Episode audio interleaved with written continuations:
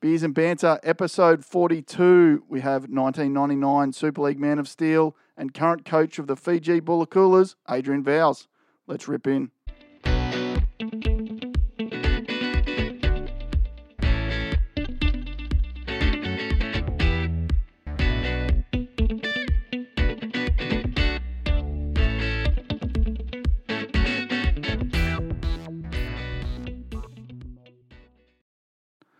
As always, we appreciate the support of Gripstar socks. Gripstar anti-slip socks feature panels that create traction that improves speed, acceleration, and stability. Gripstar socks are designed to, to deliver maximum comfort and flexibility, featuring a breathable mesh design that removes sweat and reduces odors. Perfect for high movement sports, working on your feet, or lounging safely at home. Seriously grippy. Adrian Vowles, welcome to Beers and Banter. Yeah, thanks for having me. Uh, it's uh, great to be on here for the first time. No worries. Uh, appreciate you coming in. Uh, probably we'll do the customary. Uh, it is beers and banter today. I've gone the uh, Black Ops Pale Ale. So these again, guys, round the corner. It's four point eight percent. Um, defined by a balance of pale malted barley and tropical hop aromas, our pale ale is light in colour but big in flavour.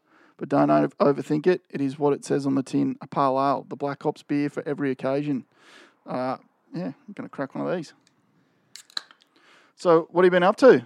Oh, just working, mate. Working, going home, and uh, watching the footy, which has been great since it's come back on. It's um, I'm really enjoying the the new rules. I think it's it's brought the little guy back into the game again, which I think uh, was turning into a bit of a wrestleathon and and big robots, and the poor little guy was probably getting left behind. But now it's it's shaking it up and gives that sees those forwards tiring now, so it makes a difference. And we're, and we're starting to see, you know, where it used to be three or four big guys on the bench, now teams are starting to carry a utility, a spare back, and then maybe two mobile forwards. It's really changed it, hasn't it? Yeah, it has. And, and to be fair, the, the teams haven't weren't able to um, yeah prepare for it either because they changed the rules.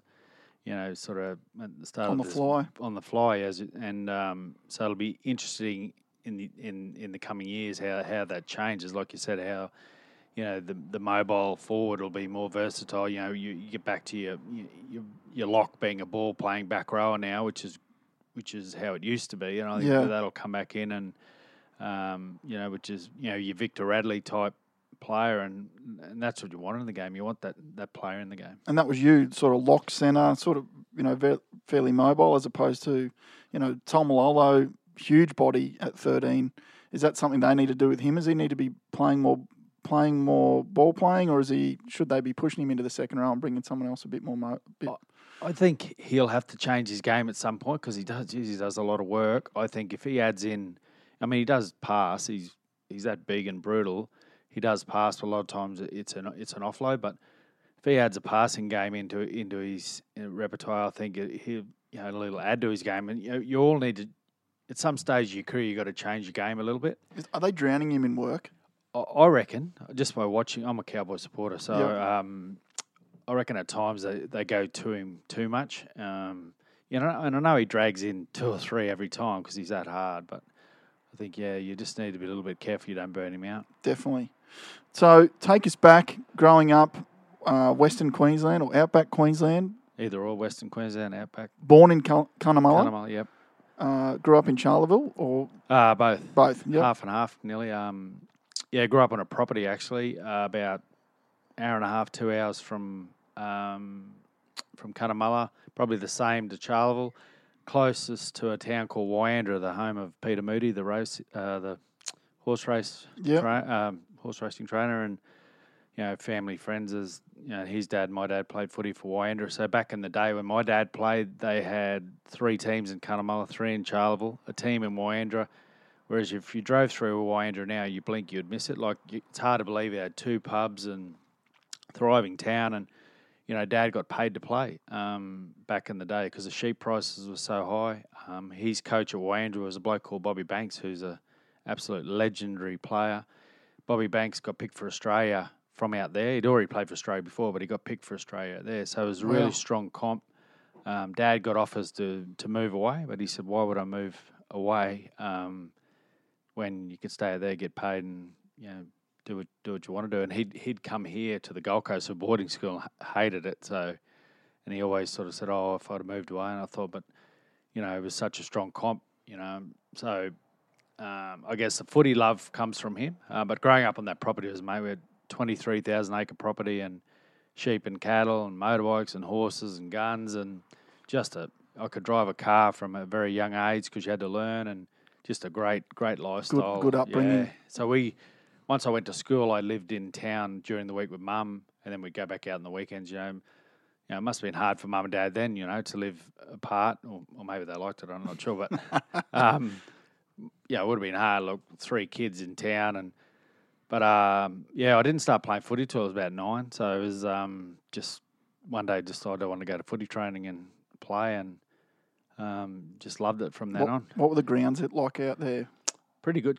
Cunnamulla field was pretty good. Had a cricket pitch in the middle of it with sand, so you'd be running flat out and hit the sand, and it, like a handbrake, and Hit But- the travelator. yeah, but you got good crowds back then. They were just, you know, and anyone who came to Cunnamulla, it was a hard game and a hard crowd, and Yep. you knew you were in for a game, and um, you normally got good refereeing when you're in Cunnamulla as well. Um, but yeah, just the town had a. Uh, you would have heard of Billy Johnson. That um, so Yep. his old man ran the boxing out there, and he had Australian, Queensland champions. He had. Know, trained a lot of the kids, and you know, I went there as a kid. I got bullied a bit in the first couple of years, and Dad sent me to him to learn to hold my hands up. And toughest, toughest training Is he still involved in footy? yeah, uh, Bill, he's works in the Institute of Sport in Darwin, I think. Yeah, okay. Uh, trains a lot of the Indigenous kids up there, and but his old man. They talk about Billy being tough, but his old man was ten times as tough as him. And you know, for nine year old, I reckon I was the fittest nine year old on the planet, just because the amount of training we did. And sport was big. You had swimming. I did swimming. You know, there was footy, cricket. You know, netball, softball. It was a very strong uh, sporting background in in, in both Cunnamulla and Charleville in, out in the west.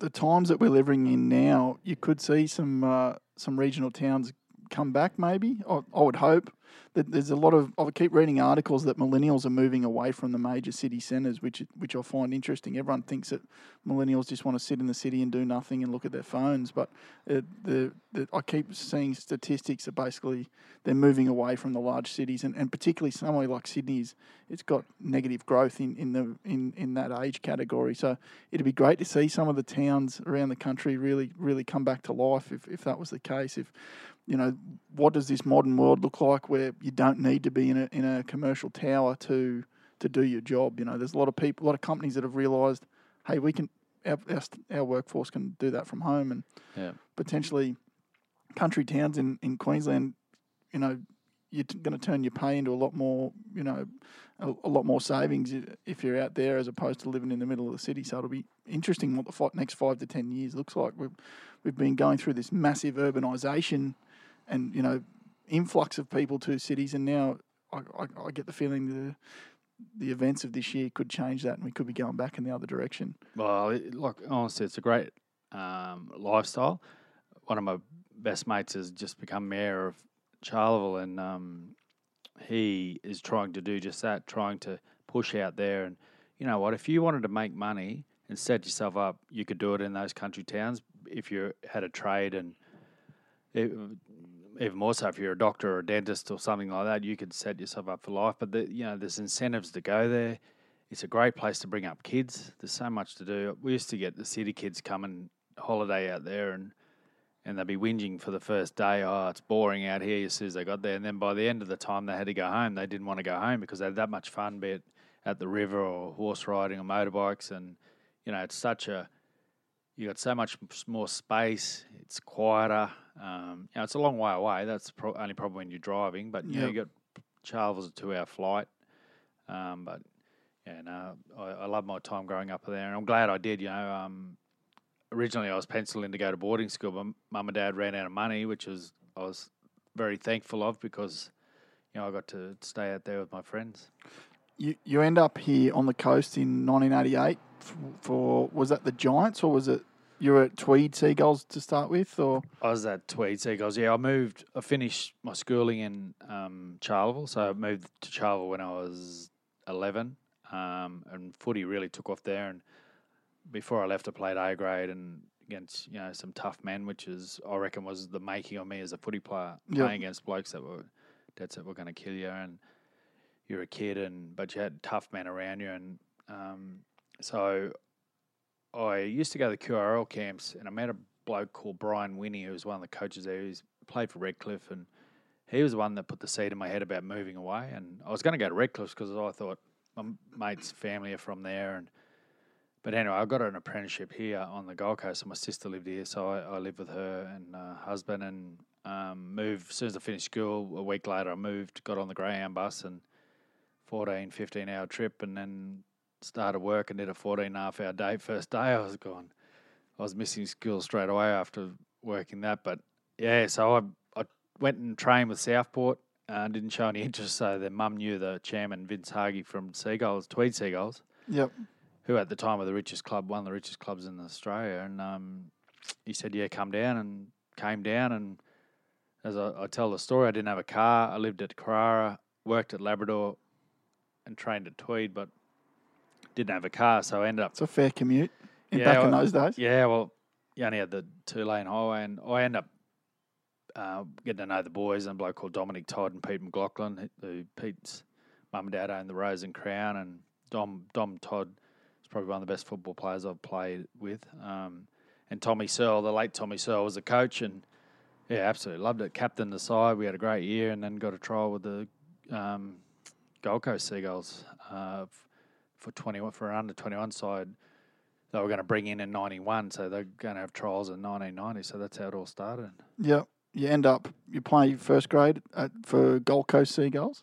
I do, but not until so I got graded in 1990, and I didn't play first grade till 93. Yeah. Okay. So yeah, sat on the bench 20 odd times. Was who who some of the names still there though at that, that time? Was Wally still going around, or did he finish in ninety two? Wally Wally finished playing in 92, but he was my coach in 93. So, Yeah. um, Steve Jackson, Brent Todd, um, Dale Shearer. Uh, to know- Was know. Choppy still there? Uh, Choppy had retired by then. Um, Peter Gill, Brett Orsnell. Um, yeah, there's a lot of young fellas in our 21 side in 92. There was myself, Kevin Campion, Jamie Goddard, Scott Sattler, Jeremy Schloss that played Origin out of that team. Yeah.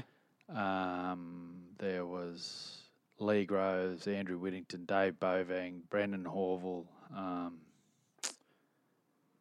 I was a heap more, but out of that 21 side, I think 14 of us played first grade.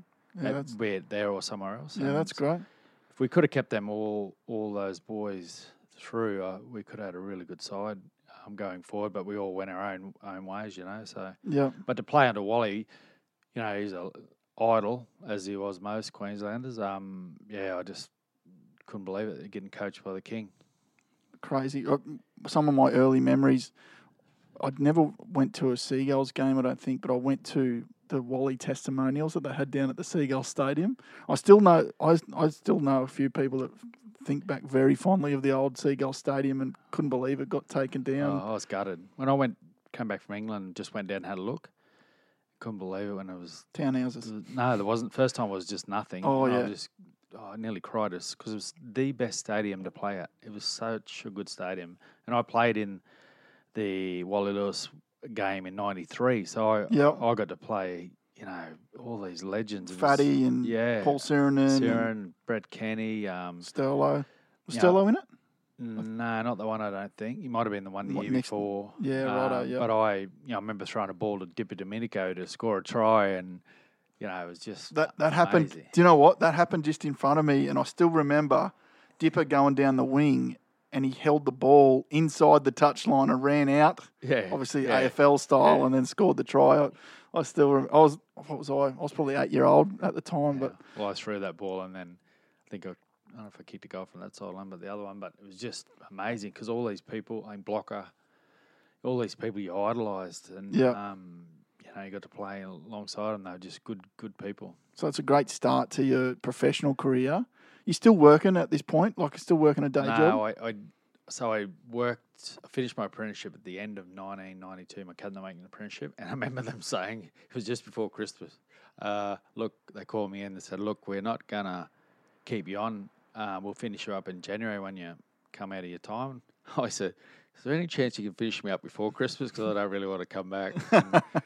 And, and that was it. It was so hard because I was doing 10 hour days and um, working, and sometimes I'd work Saturday, half day Saturday, because I needed the money, you know, because it was pretty average wage. And if you weren't, if I weren't, if I was, if I was working the in the factory, it was terrible wages. If you got on site, it was a bit better. But so I'd work half a day Saturday, and then basically go straight from there to to the footy. You know, this in reserve grade in twenty ones, and so all of a sudden I didn't have to work, and then I did some development stuff with with um, seagulls, and it was so much better. And I Yeah. and I, you know, I um, a dietitian, um, Julie Albrecht, um, probably was a life changer. She picked, she came to our club, and I happened to be sitting in the front row, and she was talking about diet diets, and signaled me out, and I had to tell everyone what I was eating, and um, anyway, she picked it to pieces. I was I, for what I was doing, I wasn't eating anywhere near enough, so I was working, you know, a ten hour day and then going to training, and I was, you know, she changed my whole diet, and I I, I, I don't think if I hadn't have uh, met her, I don't think I'd have played first grade because she just changed. All of a sudden, I'm eating. I think I was eating ten Weet-Bix, four pieces of toast for breakfast. Then I was having, you know, a lot to eat during the day, and, and that was before supplements were really in. Then you know, and it was all about eating really good and vegetables, and so yeah, I put on six kilo of muscle in that pre-season, and that I was just confident. Then I I felt like I could handle it. So you felt your game improve when you dropped the dropped the day job, but do you feel like the current group of players are missing that balance? Yeah. Like that that four year apprenticeship's given you a massive appreciation of Hundred percent. when you go pro. because you'd go to work, and if you had a if you had a shit game, you go to work and they'd bag you and say, "Oh mate, you didn't go that well on the weekend," you know, and you go, but you that was your humbling. But Nothing like a tradie to bring you down a oh, couple of pegs. They they're unreal. But I I say this, I've said this uh, a while. If you if these blokes play up, you know, and it's pretty they're pretty good the players today. To be fair, compared to our era and the era before, um, if they play up, go and send them labouring for two weeks, and then at the end of the two weeks, ask them what they want to be a labourer or a footy player. You know, and they'll they'll come good. Big difference between NRL and like say NFL. They've all got to most most of them have got to go through college to make it to NFL, and I'm sure that they they get a fairly cushy ride through through through their degrees and whatnot. But it's sort of something to be said that they they don't really enter the NFL until they're what 21, 22, and now we're talking about. You know, all the big news last week was this 16 year old and whether or not they could sign him a year early or Yeah. play him a year early. And it's like, that's too young. You don't need to be playing first grade at 17. There's there's enough talent, surely, to to, Yeah. to fill the teams. Or do you think you, you, you played A grade pretty young? I was coming to grade when I was 18, um, but I played it. I know it was only Bush, but I played um, against really tough men back then, Yeah. And I felt it was a it was a good thing. You There was know, no cameras checking the ruck back then. no, and if I when you when you passed, you got hit. You know, so but I, I felt it, was- it made me grow up, and I sometimes that's why I didn't like the 20s too much. I felt it was a bit airy fairy, whereas. Some of those kids would have been better off going even playing local A grade here, say on the Gold Coast, playing local A grade against tough, tough people that they had to have their wits about them, you know. And Is that uh, why they dropped the national 20s comp? Because there was just too big a gap between that and actually playing first grade? Yeah, I think so. And I, for me, I know Gus Gould raves that it shouldn't have ever been chopped, but for me, I, I felt it set them up for failure because, um, you know, you're talking about these kids. A lot of the kids come through the footy schools, and they're put on a pedestal. They got a manager. Their parents think they're going to make it. Then they go in the twenties and they're going around the country and they're getting this, getting that, and then they get to 21 and they get they don't get a contract, and they think their their life's at an end. You know that they're going to fa- they're failed as a footy player. When in reality, you- you're still young, 20. You're still learning. You know Yeah. and you know a lot of kids took their lives and um, for a number of reasons and I just didn't I didn't like that fact I just you know and they would, they'd give them a traineeship as a or a PT you know course or something which again make them get a trade and and and or whatever they want to do business or whatever they want to do and Yeah. and do it that way I just yeah I didn't agree with it um I, I love the the Q Cup the Queensland Cup I think you know these boys they train hard but they work, majority work for a living, you know, and but they still play a great standard footy. And I think uh, um, you see them step up in the NRL quite easy because they they respect the Q Cup and working, and, and they get that opportunity. Yeah. So uh, you finished with the Seagulls in '94, and, and you're at the Cowboys for their first season. Yeah, Cowboys 95? 95, 96, yeah.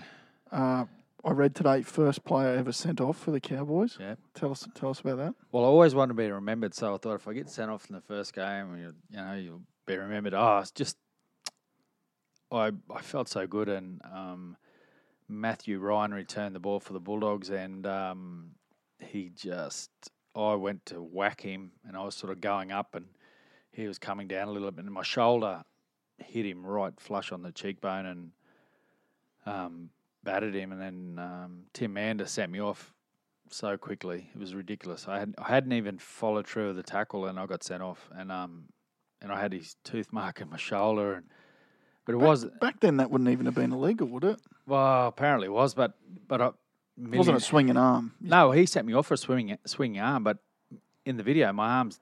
I never never even lifted my arm, and that's what I was disappointed about. And then went to judiciary, got two weeks. First time being sent off or even sin binned, and um, I was gutted. And but anyway, two weeks, and then came back. But yeah, so go down in history for the wrong reason. So you're only there two years, but you say you said at the start of the pod the Cowboys are your team. Is that is that that's who you go for Yeah. nowadays? Cowboys and and the Titans. I, Yep. Um, close affinity with the Titans, and but um, yeah, I mean, I, I signed up there to, to the reason I went up there because it's like a big country town, and I got offers to go to a number of Sydney clubs, and then Bulldogs and South and West and Parramatta and a few others, and the Western Reds, and um, Uh, the only clubs I really wanted to go to was like Newcastle or Illawarra, and um, but the Cowboys was like a big country town, so that's why I signed up there. It's a it's a interesting time and what some would describe it as a dark time, probably for people that were in close to the game. But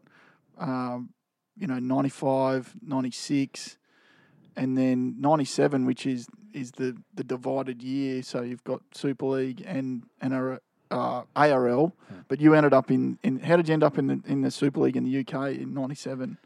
Well, I played so the two years in '96. I captained the Cowboys. Yep.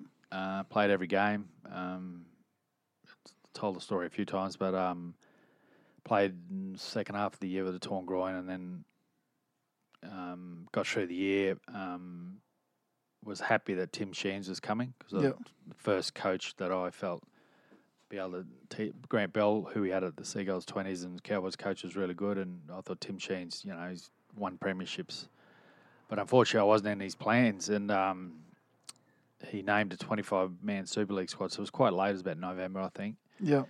And Anyway, didn't name me, and then call, said you want to have a meeting. I said yeah, and then called me in the office and sitting like you are, but with the hands like this, like that, and then just said, mate, you're not big enough, you're not strong enough, you're not fast enough, you've got limited ability. So that was his exact words, and I sort of slid down my chair like this a little bit and was taken aback that he'd said that, and he said, I'm going to bring our centre in who can score tries, and I thought, well, I've played half the year as a lock, so and that's where I always saw my career going because I like defending and Yep.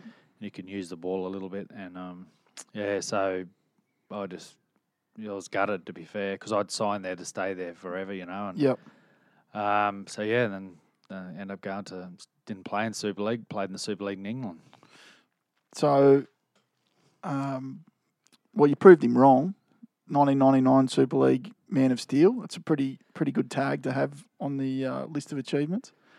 Yeah, it was good, and he was the first person I thanked when I won it. So um, because of what, he didn't sack me, I wouldn't have got it. So yeah, it was just you know I love I love my time over there in the UK. Good people. Um, to win that award, that's that's a team award. You know, we had we went well as a team. You know, '97 we nearly got relegated. The first 11 games we lost over there, Yeah. Okay. um, and you know they're very vocal the crowd over there, so they didn't take too much to me for the for the first half, and then by the end of the year we escaped relegation, and you know they talk about uh, over here, you know, about the Broncos losing, but over there you lose, you get relegated.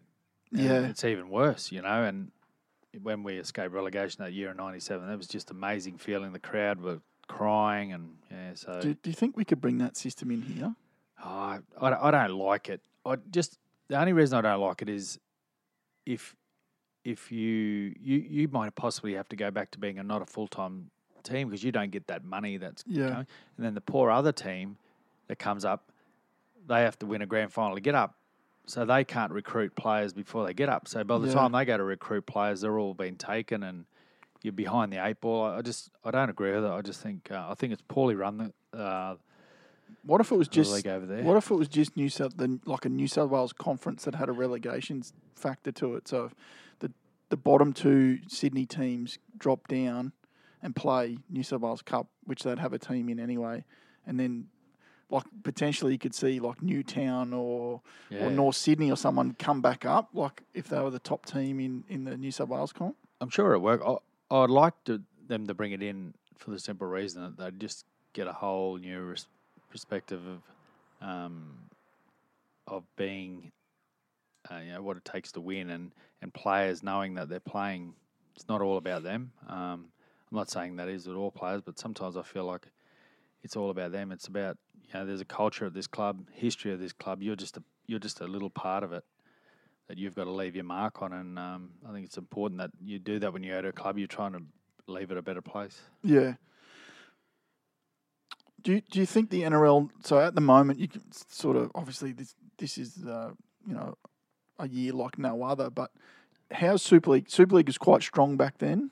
Yeah, was, Lots of money in there in, in the in the well invested into the Super League. yeah, it was stronger. It was better run. It's po- been poorly run for a number of years, and um, so badly, and they just haven't grown. Um, I, you know, there's some really good players over there. This is not bagging the comp, but the the actual running of the game has been poor, and I think it could be so much better. And um, you know, London's been there for years and years, but it really hasn't grown as much as it should. And they, they, you know, they got relegated last year, but they had a really good season. So that's the bit I don't like about rele- relegation. They need to be there.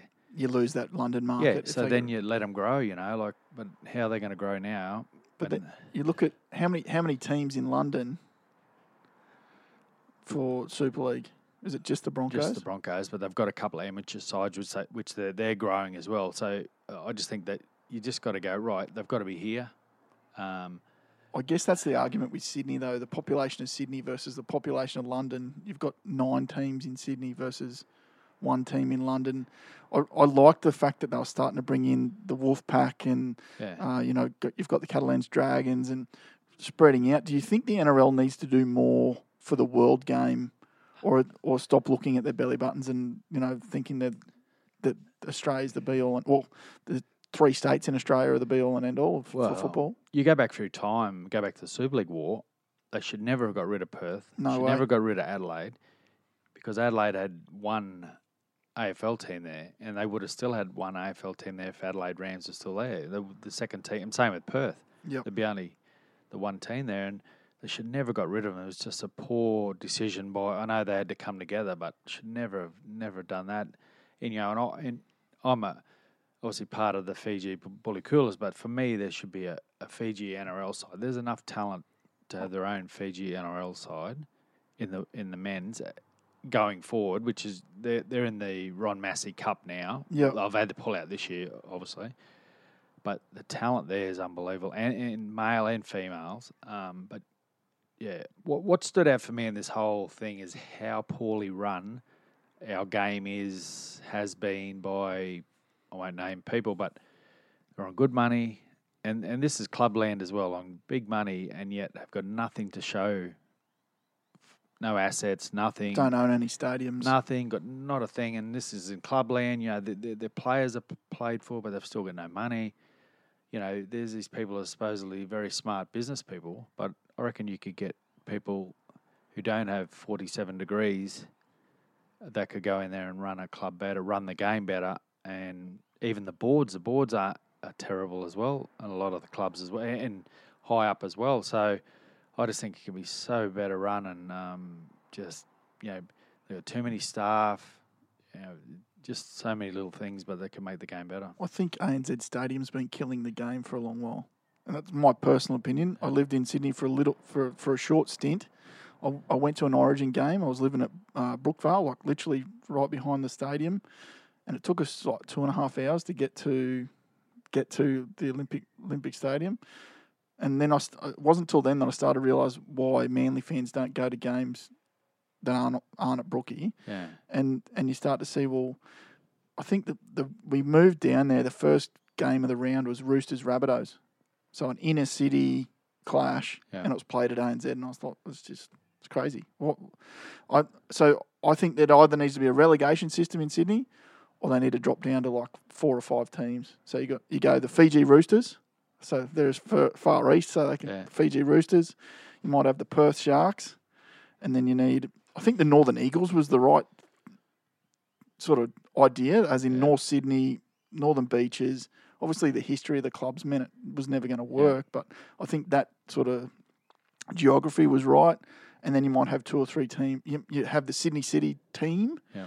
which would be South, or you know maybe South and Roosters could merge. Never going to happen, but you know, and then maybe two or three teams out west. Yeah. But uh, there's just too many at the moment.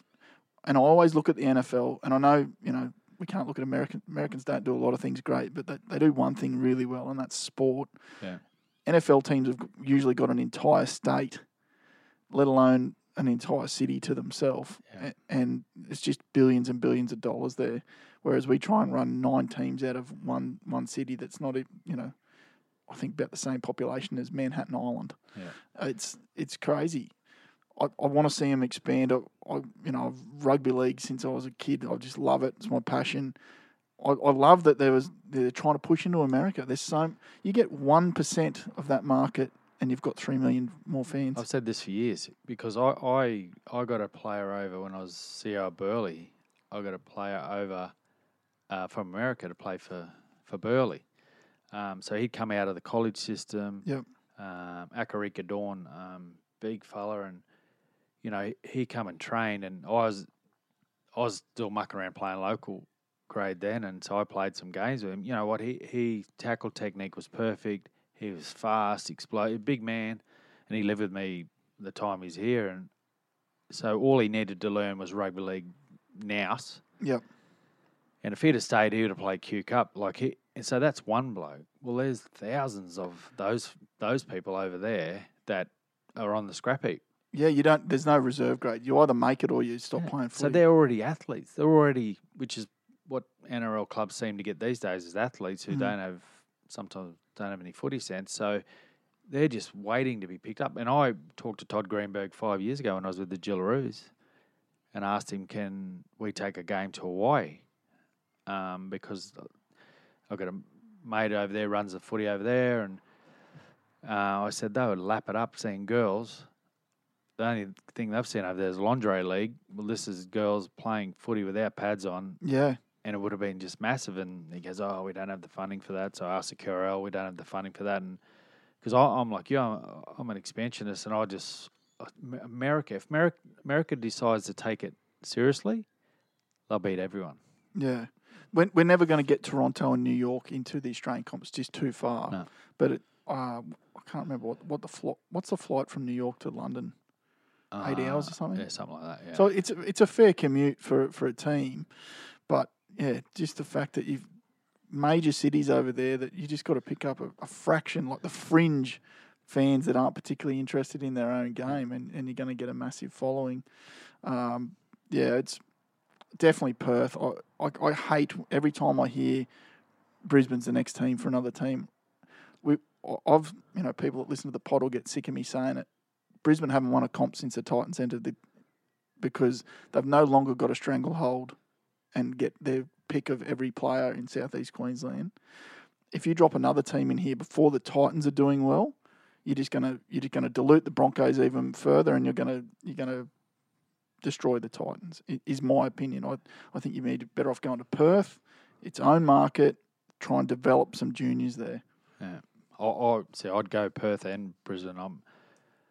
I think the Broncos. Have Sell, sell me on it. Sell me on another the Broncos have paid the price for their own um, the way they've done things, and in my opinion, the Bronco fight, Bronco fight everything, and the way they've yeah, you know, the kids are coming through, and they've just you know, like you said, they've had for years had the pick of whatever they wanted, but there's still enough talent. They just there's talent that's being missed, or talent that kids aren't getting picked up, so that they just stop playing. And I think the talent's there, and I like probably so like to see the uh, Ipswich that Ipswich bid that way it takes in all Toowoomba and and do it like that. I, I think there's talent there. I just think you know I, I the Titans. I, I think the Titans are on the up. Yeah, I really do. Uh, great coach, good coaching staff.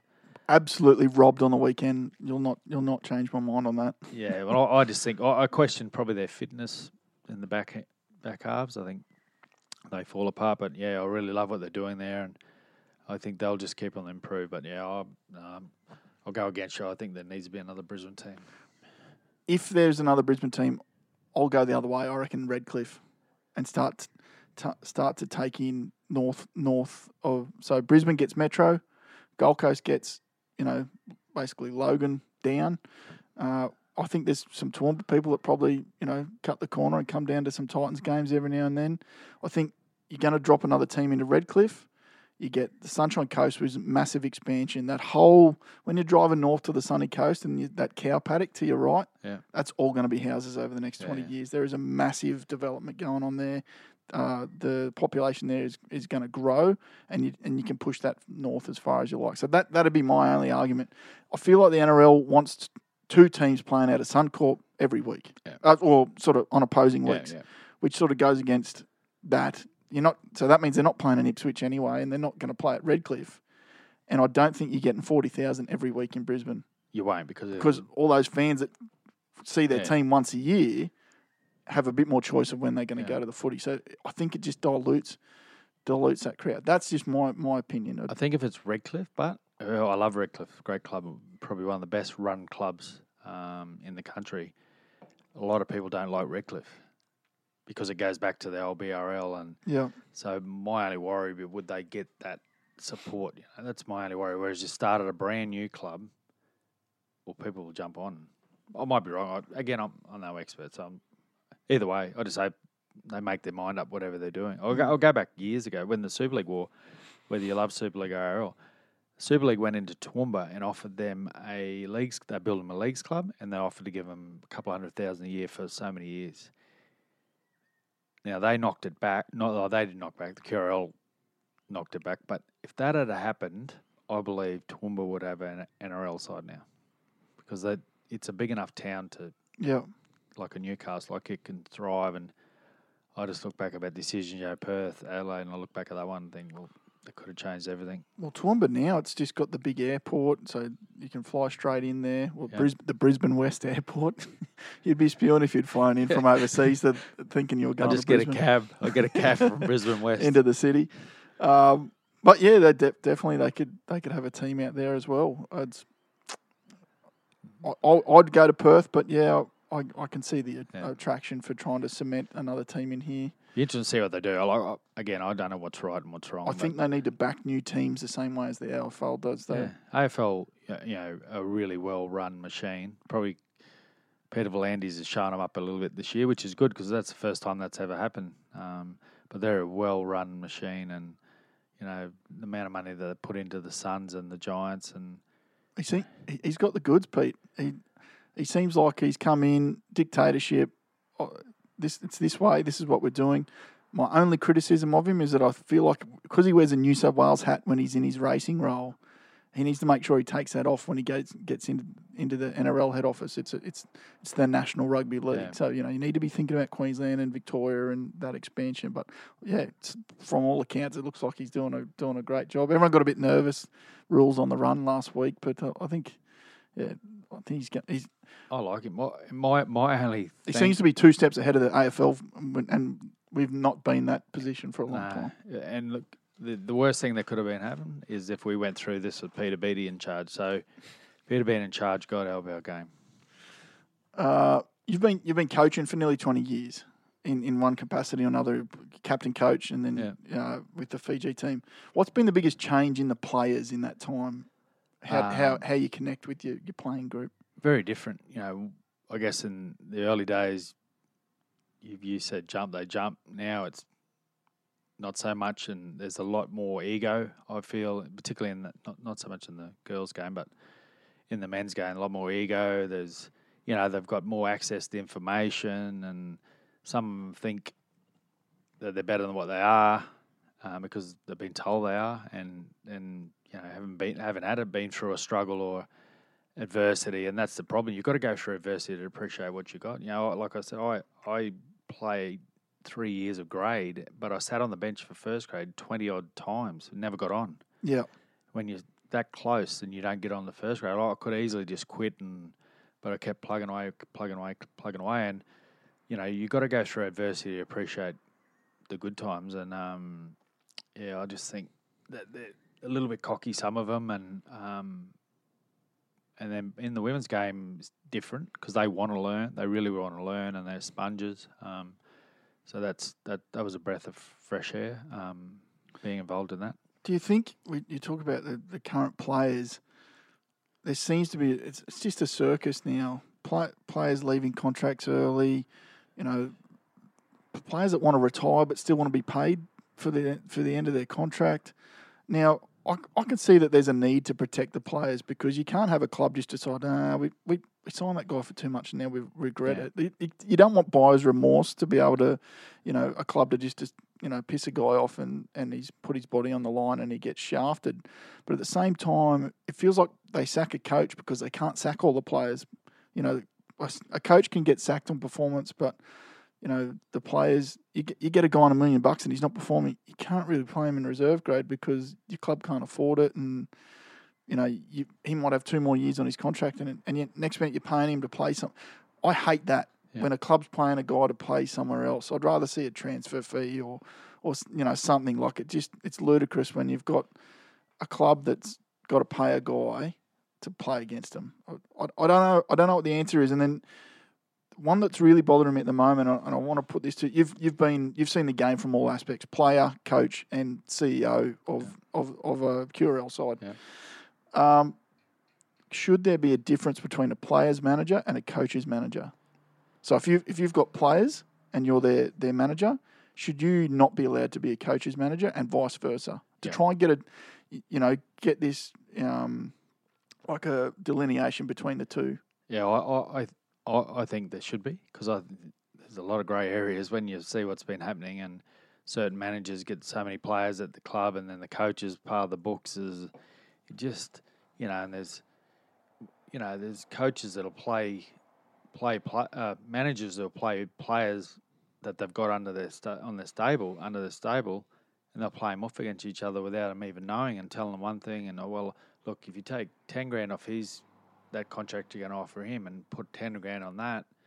There's so much stuff going on, but I just, yeah, I don't, I reckon if, yeah, you're a coach's, coach's manager or a player manager, I think that'd be a good idea. And that way, That, just that wouldn't stop you from doing things in netball or AFL or Yeah. soccer or, or the NBL. Or you could be a player manager in other codes, but if you've got coaches, then you can't have NRL players. I, I, that's, I don't know. I, I can't see any other way to. It just seems a mess at the moment. It's something the fans hate. Is I don't mind. I'd rather see it. Uh, I'm a fan of the transfer window, so I don't want to hear about all you know player going here, player going there. I don't like players signing a year in advance, and then so I, I can't do that. I can't negotiate with my competitor and go, "I'll come and work for you next year, but I'm going to spend 12 months here." If that happens in my industry, you end up on what they call gardening leave. Yeah. Well, in England, see, in England, you had what what what's happening with Harry Grant. That's common. I don't mind that, Yeah, it, it is brilliant. but I hate the circus Yeah, that yeah. that he's playing well. Now the Tigers are going to try and keep him. Yeah. No, that's that wasn't the deal. Yeah, yeah. the deal was the kid needed some first grade experience. The Tigers needed a hooker. Fits both parties. I, I don't like the whole, oh, well, now the Tigers are going to keep him, and what if Cameron Smith plays? And the constant speculation. Now, I know that's what everyone, you know, Monday to Friday, that's what Yeah. everyone needs to keep employed on, but I, I hate it. I, yeah, it kid, is. It's a bugbear in the game, and but yeah, going back to the the Harry Grant situation in England, it was great because if you weren't playing good, uh, sorry, if you weren't getting a game for your club, well, you can go I, go for another, and you could show your club up, and then you're putting yourself on the market. Yeah, If you you know you could get a contract with that club you're at, or or your own club would go, hang on, geez, we made a mistake here. This kid can play. I, I don't mind that. That it, that's a kid that may be stuck behind a good player, Yeah. getting some experience. But what I hate is you know signing now and then twelve months time. I feel like there should be a trade window mid-season. Right, get it all out of your system. Yeah. Swap it around. So if a team's coming last, and they've got a good player or whatever, you know, you might, oh, you know, Yep. he's going to go and play over here because they're a chance of the eight or whatever. That you know, the Roosters are short on play, you know, lose two or three players, that they can get someone that's from another team, and then maybe again at the end of the season. This whole you need twelve months in advance to know where you're working next year. Yeah. I don't know where I'm working next year. No, It- that- oh, yeah, I'm, I'm with you. I hate that. And It's like, well, hang on, you don't always know.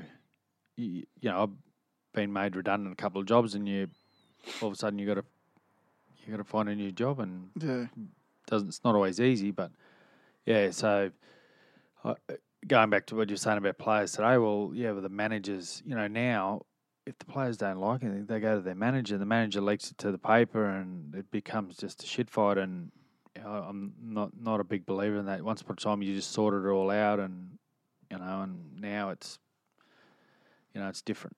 it does. It does seem crazy. Something I noticed um, recently, the coach of the Coolers, Fiji, massive potential growth market. It's one of my favourite destinations. I've been there twice and absolutely love the joint. Obviously, great location, but the people just you know you get off a plane and you're just smiling. Beautiful people. They yeah. can't do enough for you. You know, carry the kids, grab your stuff. You know, I think like money feels like the work, the furthest thing from their mind. Whereas you land in other destinations and you feel like they're trying to pick it straight Yeah. out of your pocket. I love the joint. They love their footy. When, you know, everyone goes, "Oh, Fiji, they love their rugby union." They re- they love their rugby league too. It's always on the telly Yeah. there. It's it's it's got to be a potential market for us. We're seeing some great players come out of there. I noticed recently your team have been omitted from the, the Women's World Cup. Yeah. How? Well, I thought.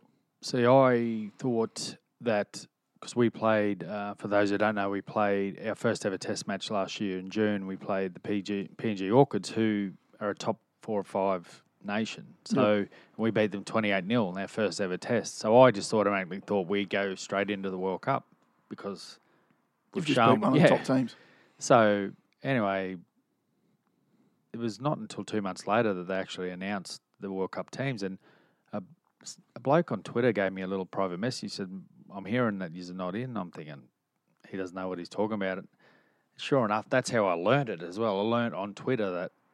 Uh, uh, on social media that um, we weren't in, and I just I couldn't believe it. I was I was so cranky. So- and So when is that World Cup? next year, Next year here, no England. England. So it was two and, a, could- two and a half years, two and a half years until the World Cup.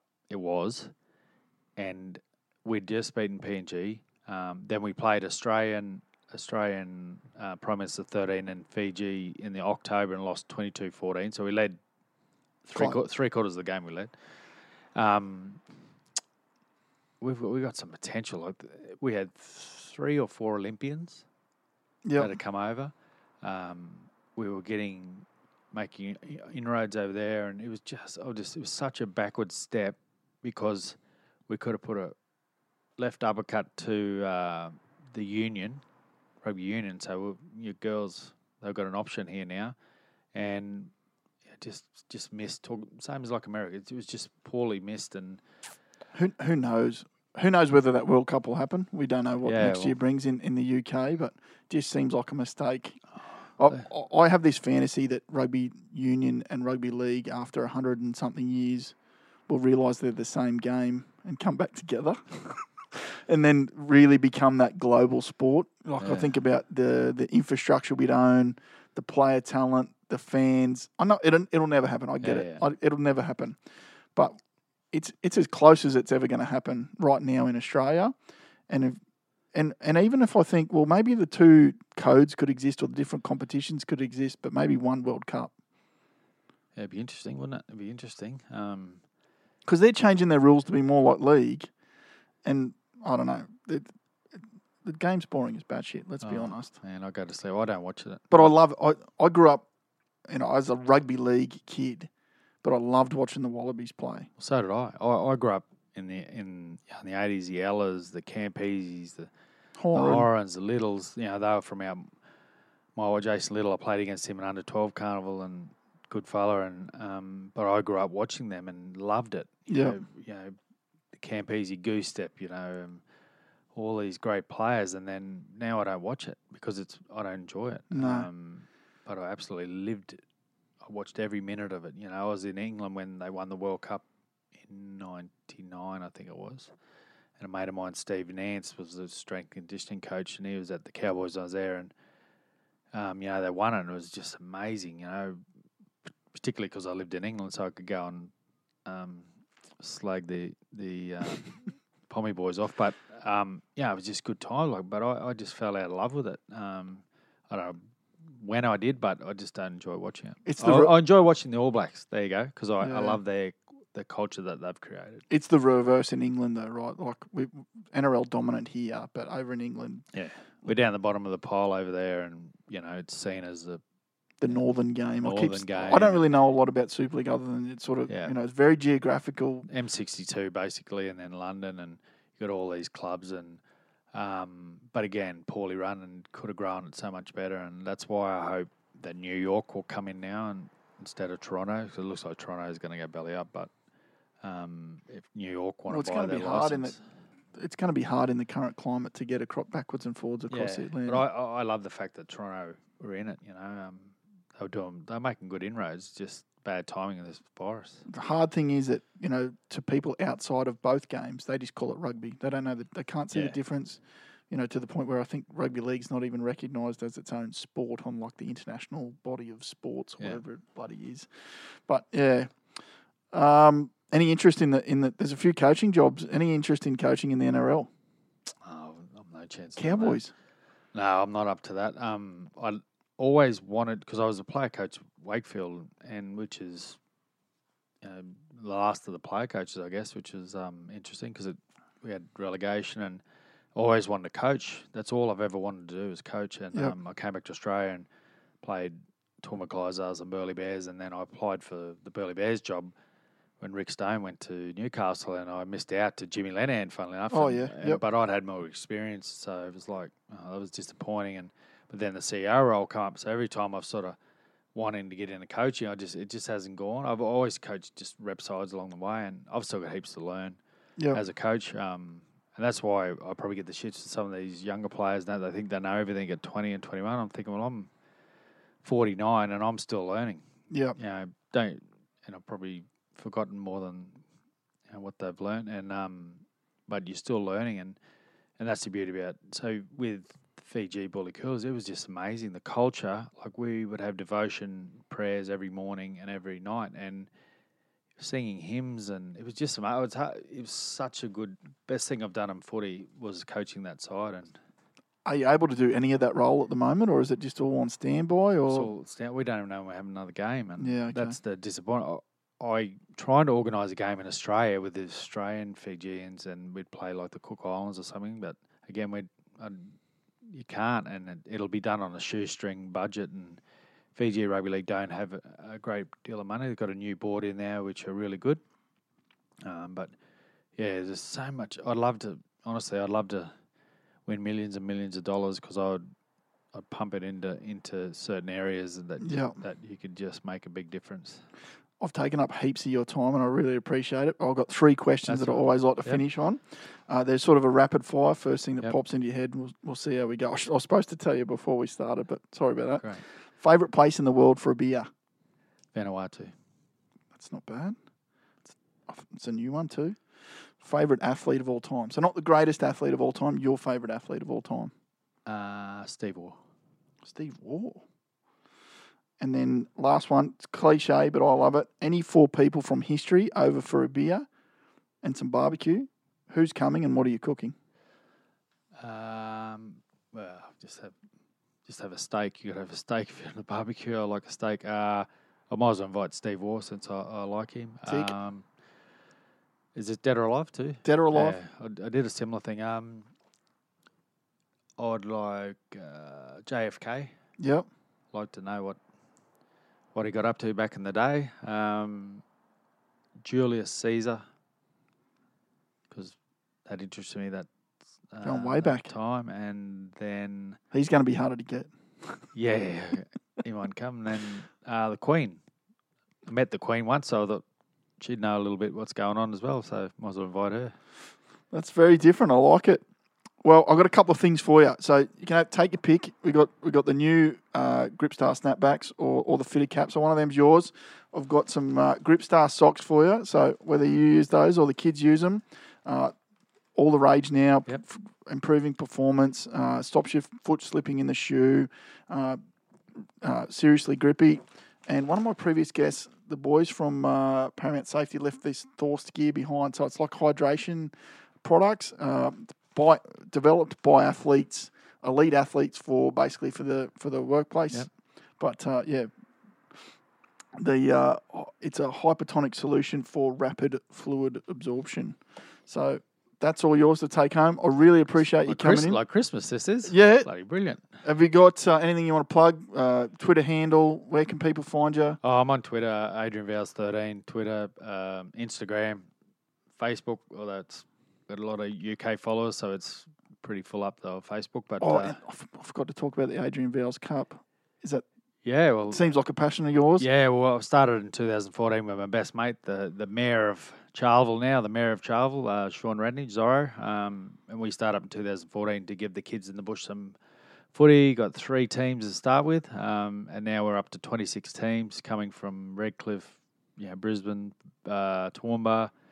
So run it the the last weekend of February every year. So we, we were the only ones to run really run a carnival this year. So we've we've decided that we'll get the Dally M uh, Carnival of the Year. We've Got in early. ourselves the trophy. So we look forward to getting that trophy at the end of the year. But uh, yeah, ma- amazing. It brings in this year. It brought in over two hundred thousand dollars into the town as well for three days. So amazing. Forgot to mention I found this in the uh, in my collection today. As a uh, as a young Adrian Vowles from the Cowboys. Hey, look at the hair, eh? Hair today, gone tomorrow.